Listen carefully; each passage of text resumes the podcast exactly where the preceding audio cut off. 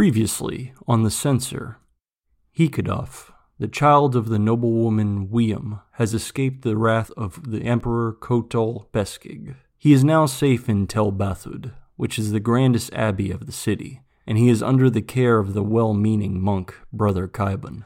In spite of Khaibon's ardent efforts to feed and care for the baby, he finds that his method of feeding and administering to Heeqadaf is falling completely short, and now the baby has gone the first two days of his life without food. Thankfully, the sanctimonious monk Brother Fessia has discovered this pitiable tableau, and so he has offered a solution. He mentions that the wife of a grocer visits Tell Bathud every day, and that she is in the later stages of childbearing. The implications are clear in this, but Fessia lays out the course plainly for Khaibon, saying, Find her as soon as you can, Brother Khaibon. Tell her about this boy. Otherwise, he will die and it will be on your hands. The Censer by Seth Brady.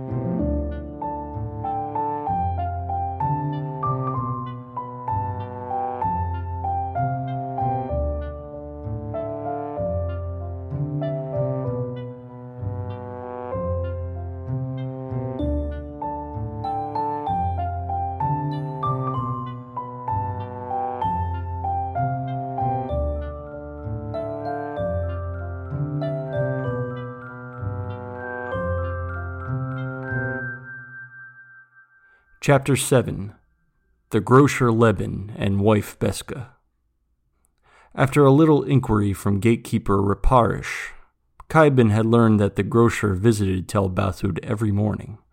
When he had asked if the grocer, whose name was Lebbn, would be accompanied by his wife, the doorkeeping Raparish only glared suspiciously at him. Khaibon changed his tack, saying, Well, can I help you deliver the food and yon stuffs? It grieves me that you must be torn from your holy books because no one will aid you in this.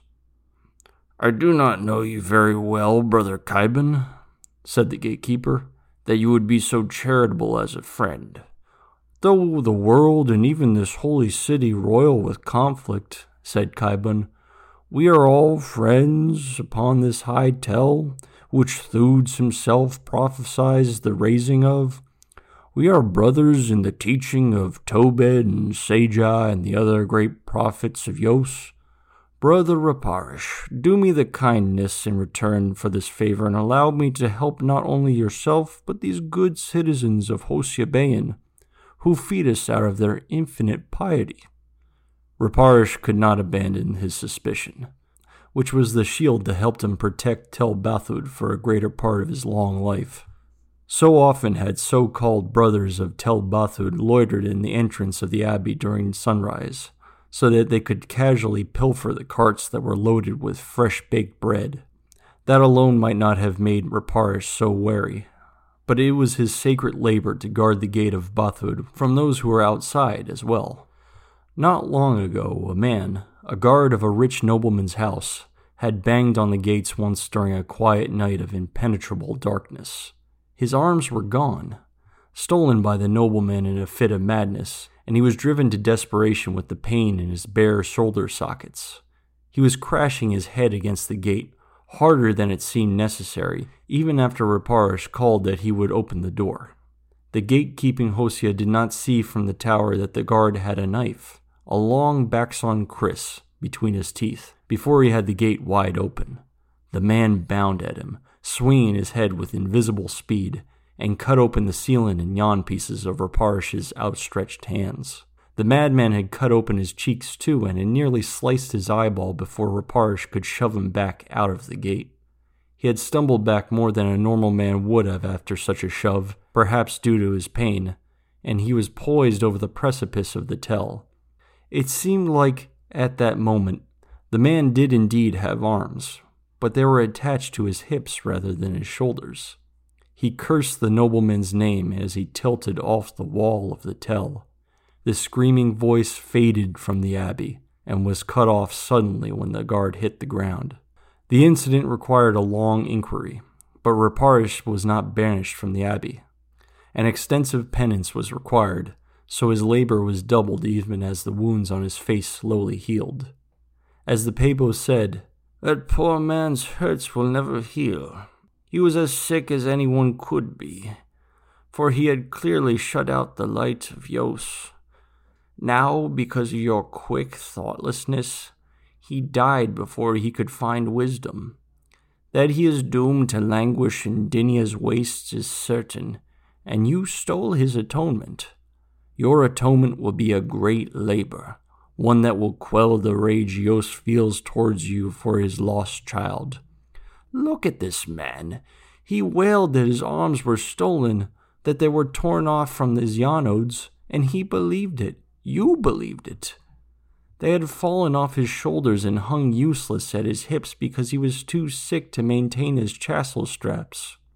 Brother Raparish, you did not murder. I will not call you a murderer, but even without sinning, you've done an eternal hurt. Raparish never doubted the Peybo's wisdom in this.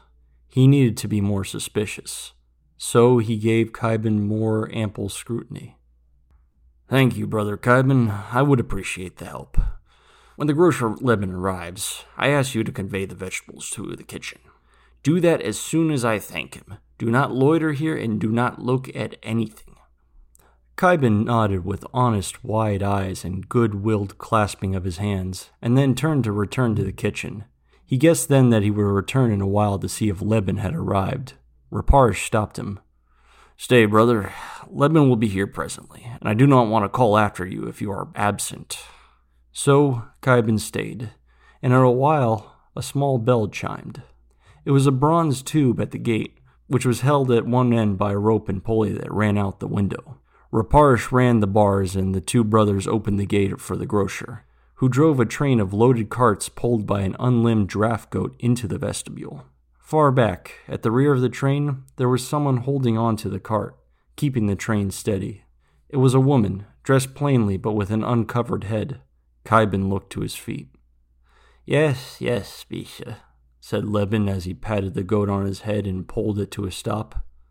Lebbn, said Raparish, good friend, God has guided you here as he always does. Do you have anything new today? Raparish walked up with open arms, and the men kissed each other in the kindly fashion. My neighbor Hogarth, the Teskoran with the moon face, he grew potatoes on the floor of his house. They do that down there because it gets too hot in the yard, so they plant right next to their beds. He does not put tiles on the earth? asked Raparish. Oh, has it gotten so mean in the city for normal people? No, said Lebbn. Do not think that, brother. Things have not gotten so bad. He just cracked the mortar, put a few tiles aside, and dug a hole. The earth is wretched here, being that is all mud bricks trampled into dust, so he filled it with Bisha's manure and threw in a couple rootstocks. It availed him a plant of grand prosperity, with roots that pushed up his other tiles so that the remaining mortars broke apart. That cart there is half full of them. He indicated the hindmost cart and Lebbn's wife shrank away, wary of the attention. Raparish's face went white. Oh, oh my, Besqah, Besqah, your modesty, I, for, I forgot. Raparish produced a plain scarf from his seam and gave it to the woman with Lebbn's help. Thank you, brother of God, she said. She whispered this modestly as she pulled on the scarf, which allowed Raparish to look on her face. Kaiban saw this and followed. She was indeed not beautiful, but she was the first woman he saw in twenty years. Her face was sharp and pointed at the mouth like a fish, and her eyes seemed to be pulled back from this extremity. Kaiban could not pull from her gaze, for there was a goodness in her hidden by her modesty. He wished for her to speak with the freedom of a man, but she would never do so. Brother. It seems that she said this, but her lips did not move. Brother, said Raparish, pointing to a cart, the vegetable baskets are there. Ah, I have not met you, good brother, said Lebbn. You must be Khaibon if you are bringing food to the kitchen. Brother Khaibon, this is Besqah. She is a strong spirit who does not consent to leave me at men's work, even when she carries my eighth son. Besqah shrugged in the defiant way of women and said, God bless you, brother. Lebbn was occupied, so he said offhand, Besqah, take half of those vegetables for the holy brother and follow him into the kitchen. Don't worry, it's not night time and his vows cannot be broken. I must speak to Brother Raparish. So, in silence, Khaibon and the covered wife carried the baskets of vegetables to the kitchen. It was quite a long walk past a number of meditative Hosea, all of whom did not expect to see a woman in their midst. One ancient stopped to pull his gums back in fury and was about to say something, but Khaibon shook his head at the old man. As unorthodox as this proceeding was, it was necessary that Lebbn and his wife were shown respect in Tell Bathud, for they were one of the few who were so devout that they would give freely of their food and yon stuffs. It was done quickly enough, though, for the celibate vows that the Hosea swear must not be challenged.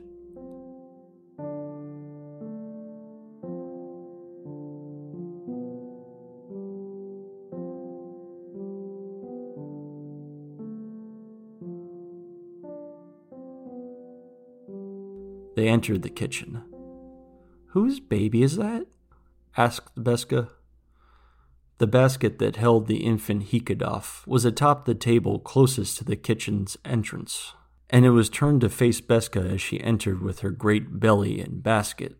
Khaibon had positioned it so she would not miss it and he would not need to direct her attention, but he did not figure on surprising her so. In spite of her scarf, her modesty was forgotten in the ridiculousness of finding a baby in such a place. Khaibon saw this, and he was too embarrassed to speak. He had spoken to women only a few times since his mother had brought him to Tell Bathud as a child. Besqah set the basket of food next to the one holding the baby and leaned against the stout wooden table. The fatigue on her face seemed disproportionate to the mild task of carrying the food. But then Khaibon did not understand what it meant for a woman to be pregnant. He was still unsure as to why Fesia had not told him about her. Brother Khaibon, whose baby is that? she repeated. It looks so small and ill as if no one has fed it. Did someone leave a baby here? Um, yes, wife of Lebbn, admitted Khaibon. A woman left him here two days ago. She was clothed like a noble of the Tsotsi, though she seemed winded and fearful as though she was being chased. Two days ago? she exclaimed. That is when those foreign barbarians cut down those children and their mothers in the street. I heard this from outside the window. Yes, there was a terrible event that night, he admitted. But all the husbands and the slain mothers rose up against Ckotol's soldiers. Our own Peybo joined them as they climbed the tell, because they wished to find this baby and his mother. Oh, I believe they found the mother, she told him. For a woman was run through by one of their spears when a busybody saw her running down the tell. Khaibon had suspected that this was what became of the brave Uiyam, mother of Heeqadaf, but now it was verified. He shut his eyes, because otherwise he would weep for her gift. Besqah did not see this. But oh, it's been two days? Have you fed him goat's milk, or has a wet nurse fed him? Khaibon could not contain his shame, for he was failing Uiyam, who had given herself wholly to death for this baby. He wrung his hands and confessed, No, woman, this baby has not eaten nor drank water since his mother brought him here. He might have never eaten in his small life. In his anguish, he was not aware of his surroundings, and that Besqah had hefted the long wooden spoon meant for stirring soup. It had a pointed edge like a kitchen knife, so that it could scrape the inner walls of a cauldron. With that, she smote him in the ribs as a fisherman would spear a perch, so that he keened in surprised pain. He didn't know at first who had jabbed him, and he could not at first believe it was her, when even the most cruel of his brothers would never dare such an assault. There was fury and contempt in her face that he had not seen in Fesia, though he saw it now in her eyes. In Hosea they tell each other that you Hosea are very wise and benevolent, she said. They say that chief among you are the Bathudin, because it was your Peybo that quelled the warlike hearts of Ckotol and still defied his soldiers. But I have seen Reparish, who is fussy and gossips like an old woman, and I have seen you. You are as stupid and ignorant as a baby, and yet you felt yourself fit to care for one? The fury in her voice had quelled a bit, and she said, Did you put this baby here so that I would fail to overlook him? Yes, said Khaibon, who held his ribs pathetically. What is his name? she asked. Heeqadaf. The mother told me this as she handed him over. I suppose it's not an unusual name in this country, but I think it's a good name. Is it a good name? she asked. What does it signify? It was given by Yos himself, said Khaibon, as she told me in that short time. I know it's somewhere in the books where the name originated, he said, forgetting that he had never read the Banath. Her fury was all but supplanted by pity. You are a helpless fool, she said. I was here yesterday as I am every day, and you did not think to seek me out. Still, you are not quite a monster, and perhaps you have some uncommon decency. Perhaps. I will do what you did not have the audacity to ask of me. So she took the infant in her arms and opened her modest shirt so that her nipples were shown, and the infant fed. That Besqah and Khaibon were familiar enough for her to show him her naked breast, even as a scarf covered her hair, did not seem remarkable. Please, good woman, wife of Lebbn, take this baby. I will compensate you as I can. Perhaps I can supply your husband with something he can sell. She sighed. I will take this baby back to our house and nurse it until it is ready to eat food and drink water. At that time, I will likely have four children in my house and no time for another, and you must take him back. I will, he said. Thank you, Besqah. Yos will look favorably on you for this kindness. Besqah turned to the door, not wishing to give her husband any cause for worriment. I do not know that God wills it, she said, but he will push both of us into the wasteland if I leave this baby to die. So she returned to Lebbn as Khaibon stood listlessly in the kitchen, wondering what would become of Heeqadaf. Neither he nor Besqah knew that, just two nights ago, the baby had thrown the lord of the city into the wasteland by his own nascent light. Long after the grocer and his wife left, Khaibon found a bottle of tsebets, which was the product of grape wine made by the brothers, that was not sold because it was the sooty dregs of the great casks. Though the Hosea were discouraged from clouding their meditation with drink, there was often such a volume of unremarkable tsebets that was hoarded, settled, and furtively drunk by the brothers. Khaibon was one such brother who participated in the making of wine by Hosea law, so he felt entitled to a measure of tsebets for private drinking. So he now brought the bottle to a room in the northeastern corner of the tell, which Brother Fessia shared with a dull, straw haired, middle aged brother that he rarely saw in the halls. They shared the bottle as Khaibon spoke of Reparish's stubbornness and his friendship with Lebbn, and then of his encounter with Besqah. This he could only tell in starts, for the incredible meeting he had was quite unsettling, but the consecrated tsebets eased him. So too was Fessia's incisive manner eased, and he listened without interruption. She seems to be a good woman. You are too fortunate to have met her, brother, said Fessia, and you will not see her and that darling boy for so long, perhaps six months, till he can eat food. Fessia trailed off, and then picked up. She said she will have four children in her house, did she? Didn't you say that she was with her eighth child, brother? Khaibon had considered this, and he had to recollect his thoughts through the mist of tsebets. Not all children live, and I have heard that it is the babies that die without warning. Anyway, I think. I suppose four of her children had died, and she has only three of her own in Lebbn's house now. Fessia's eyes widened, because for once there was something Khaibon was insightful about. Then a long forgotten memory about his own large family resurfaced in his mind, and it was disclosed in his countenance. Oh, he said, I did know that. Fessia fell asleep with tears in his eyes. and then Khaibon went to bed.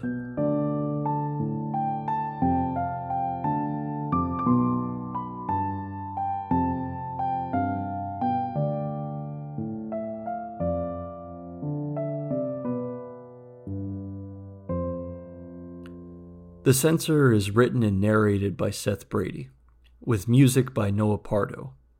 If you want to learn more about The Censer, the lore, or if you just want to listen to episodes, please visit thecenser.com. That's T H E C E N S E R.com. Remember, that's uh, that's how it's spelled. It's uh, it's an incense burner, not a not an electronic sensor or a you know something that compels you not to speak or express your opinion. It is something that in the real world, it only gives off an aroma. It doesn't cast light. But in this world, uh, some of these uh, some of these incense uh, herbs they uh, burn brightly, and it is of grand religious significance to these people. Now remember, this is not a real religion. I can't make this clear enough. The Censer is just fantasy.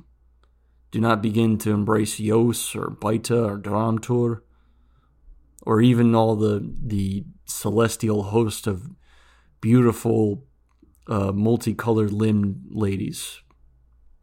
This is all in the world of fiction. I mean, maybe someday it'll become true, or in some other dimension there are real gods, but right now, I just want you to listen to this podcast, listen to this story, and enjoy it if you might.